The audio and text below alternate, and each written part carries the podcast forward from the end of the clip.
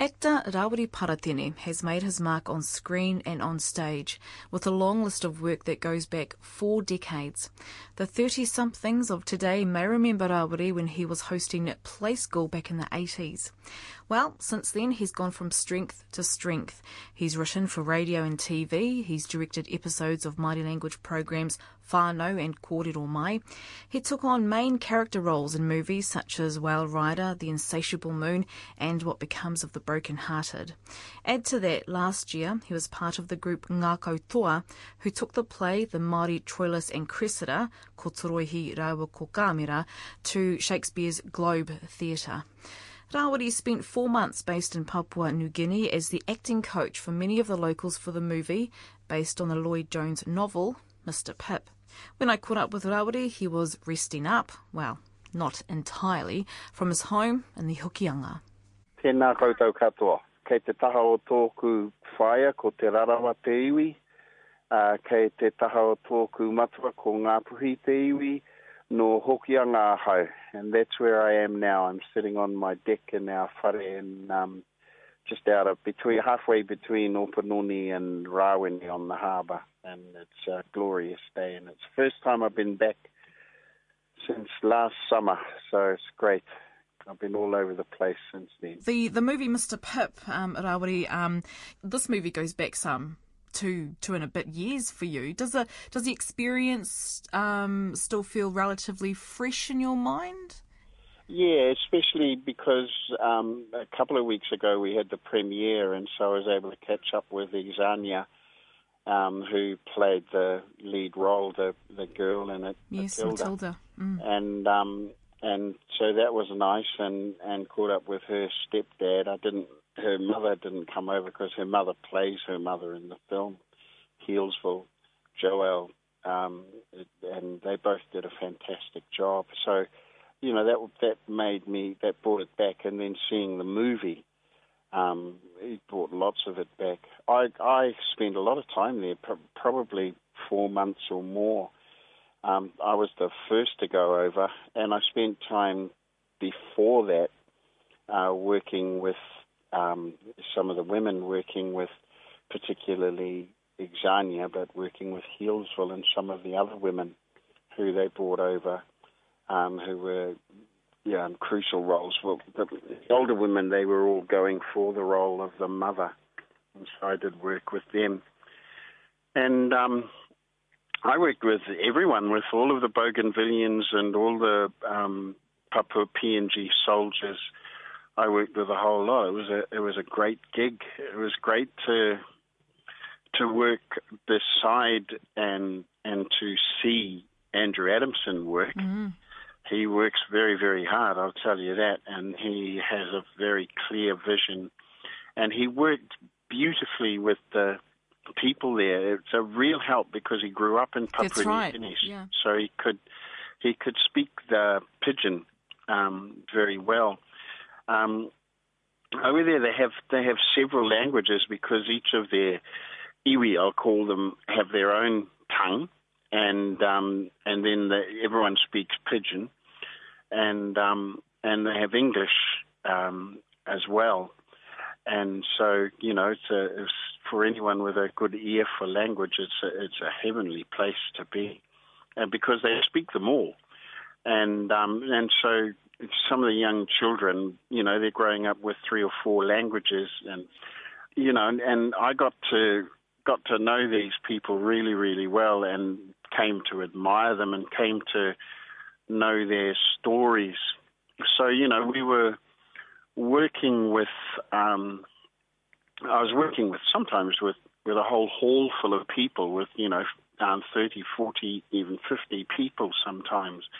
And so we'd you know, after we'd play fun and games, and then we'd set up some marketplace scenes where um, the rebels arrive, or, you know, and and we we'd just sort of play with that, and I'd let them use their own languages, and um, it was ta- fantastic. And I mean, the the film couldn't have been. They, I know they were looking at shooting it somewhere else. They were looking at shooting it in New Zealand and North Australia. um, in various places. I, I believe I'm, I'm not clued up on that, but I can't imagine them being able to shoot this film anywhere but in Bougainville.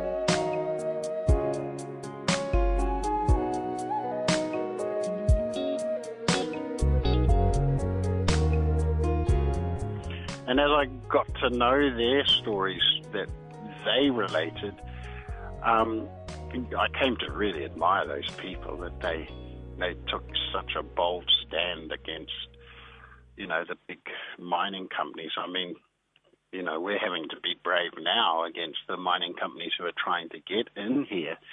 The mining companies were in there, lock, stock, and barrel, and you know, taking nine million dollars a day, um, Australian dollars a day, being taken out of copper mines from there, and they just had enough, and they stood up and they um, got armed, and they it was a very costly. It's a small place, and twenty thousand lives.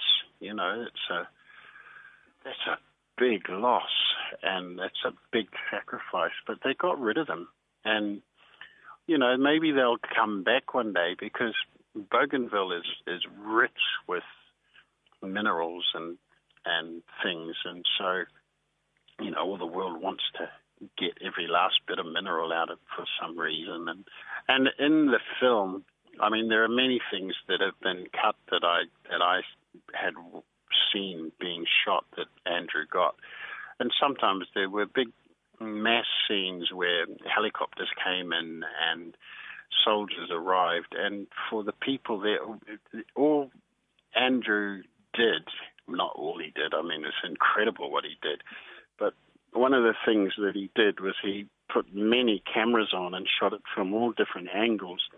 And the reactions that people are having, some people literally ran for cover because it just brought everything back. And so the reactions, I think it's one of the real strengths of the film.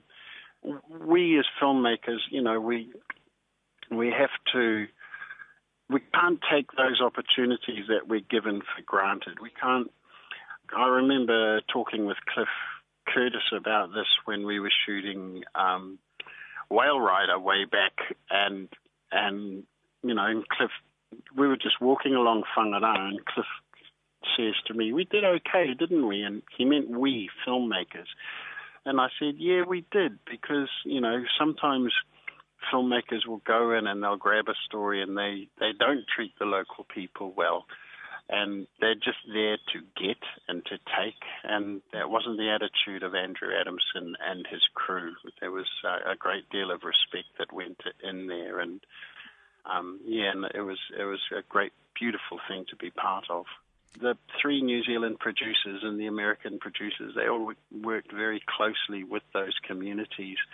They put in place some um, educational things that were going to go back and I believe that they're also going to take the movie back to that community. That would be the there. There is no cinema there, so they'd have to work out something. But it's all you know with digital. Yep, projector and uh, screen. Easier. Yeah. Yeah. How did the relationship start between you and director Andrew Adamson? Well, I I got a call initially from Robin Scholes, who's an old colleague and a beautiful mate and um, and you know, and a, and a very respected and and successful New Zealand director. Um, um, many films, including the great um, Once Were Warriors, of course, that she's produced, but many others as well, and, and many other television things. And, and she's someone that I've done a lot of work with. And so I got a call with her to see if I'd, I'd never done acting coaching before. I've done teaching, which is very different you know, teaching right. at drama school and other institutions, but I'd never been an acting coach. And so I said, oh, I'll, I'll have a look at it. And so I looked at some of the um, tapes of Exania and some of the other um, people that were trying out for different roles. And um, and they particularly wanted me to work with Exania at that stage, and they brought Exania over. And then I met with, and so I responded with um, instinctual things when, and after some thought with how I figured I could work with Exania and with some of these other people who had no acting experience at all. He's very clear about his processes and I got in his way once, and he was very clear about me being in his way. But all the other times, the relationship was, and it, it and it wasn't nasty at all. He's not a nasty man. I've got nothing but respect for him. There was one time where the process that we and it was very late in the shoot, where the processes that had worked very well for us all the way through, um, where um, I wasn't actually, but where he saw that I was um, contradicting that, and um, and and it was a tough day for him and everyone, and for this actor who was having problems, and so you know I just needed to back off, yeah, and and and leave him do his job, which he's pretty damn good at.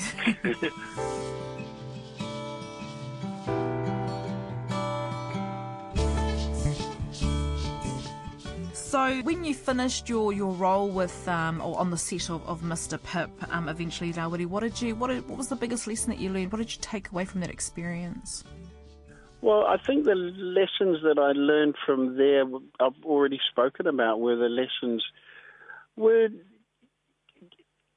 were the strengths of Indigenous people and how we have to really trust our trust what we are going to stand for. And when the time is right, and they probably left there, it was too late, really, almost, or they would have thought. But if a stand has to be taken, um, no matter how costly that stand is, when it's to do with Indigenous rights and with the rights to the land, because, you know, the the land is still recovering. The rivers are still recovering from the copper mining that was going on then. Um, and they may never recover some of them. And so that was the the level of the stance that they took, and it was worth it. And you know, and we have things to a far lesser extent that are going. And they touch wood aren't you know the stands that we're going to take um, aren't going to cost lives one hopes. Um, but you know, the, we've got those same interests that are sniffing around our coastline right now, that are sniffing in in our um, mountains right now, that that you know have a sniff of oil and other things that interest them because of money. You know, that's the lesson: is that we have to take a stand. And so, you know, that's that was the main lesson for me as a as a person who moves about this earth. I mean, I'm I'm guided by the needs of Papatūānuku and Ranginui and Tangaroa, and we owe it to them to to guard them. And so there, that was the main lesson. In terms of of craft, I learned a great deal just from being on set and watching Andrew Adamson operate. Kia ora, kia ora Rawiri. Um, just before we head off, um, Rawiri, um, about a month ago you received Te Tohu Toi Ke a Te Waka Toi. You received the award um, for your achievements um, to the arts over the last three decades. Um, four decades. well, four decades, yeah. Um, no, no doubt you were you were proud of that of receiving that tohu. Absolutely. I've I've got a few awards over the decades, and um, I was saying to my wife and to my family that that probably meant more than any of them. Oh. And part of it was the evening, because in that evening, my matua Patu Hohepa received an award. My old mate Rowley Habib oh, received yes. one. Darcy got one. Um, Matua Heck and Jack yes, were there. They got yes. one, and so you know there were some very, very, um, really imp- people that were important to me personally, and that I looked up. I look up to, um, and you know to be receiving an award in that company, and there were many others. Fantastic. Are you looking forward to next? I mean, you know, next year's around the corner. Really, what are your coming um, upcoming projects, Rawiri? Well, I've been I've spent most of this year over in uh, the United Kingdom and Europe um, touring with uh, Shakespeare's Globe with King Lear, and um, and I probably am going to do some work for them again next year. I'm up here trying to clear the deck so that I can write. I've got a couple of writing projects that I've I've got on for the rest of the year. And um, I just auditioned. Yeah, I still have to audition. Oh, neat. Oh, and I'm, I've got my fingers crossed. Yes, yes, very good. But in the meantime, you're just soaking in that Hokianga goodness, eh? Yeah. when you go back home, um, Rawiri, I just asked you before if that's a place where you come to kind of, I don't know, centre yourself or, you know, get familiar with, with uh, being connected to your haukainga. Is that what it's like for you when you're busy? Yeah, it is. I'm not sure if it's a place that I come to do that yep. because um, I like to think I stay pretty centred most of the time. Um, but it's a, it's because I quite often bring a lot of work up here, um, writing work and sorting out stuff, and you know, and so I, usually arrive back up here with a bag of work. If, if I haven't got a whole lot of mokopuna, you know, I go down to the marae and I'm right at home in the in the wharekai and on that side. But it gets a bit tougher for me as I get older, and I'm pretty good at shirking those responsibilities that fall onto older men. I don't have the reo good enough, and that sort of lets me get off it a little bit.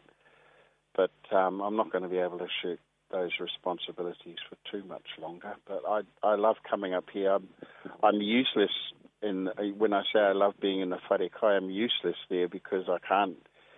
You know, I, I'm no good at killing animals. I'm I'm no good at cleaning them or cutting them up or any of those sort of real male jobs. So I, mm. you know, I, I wash the pots and all of that sort of stuff. One of my favourite places in nice. the world is being at home in our marae. And yeah, I was going to say, surely there's a recipe that you can just pull out of your pocket.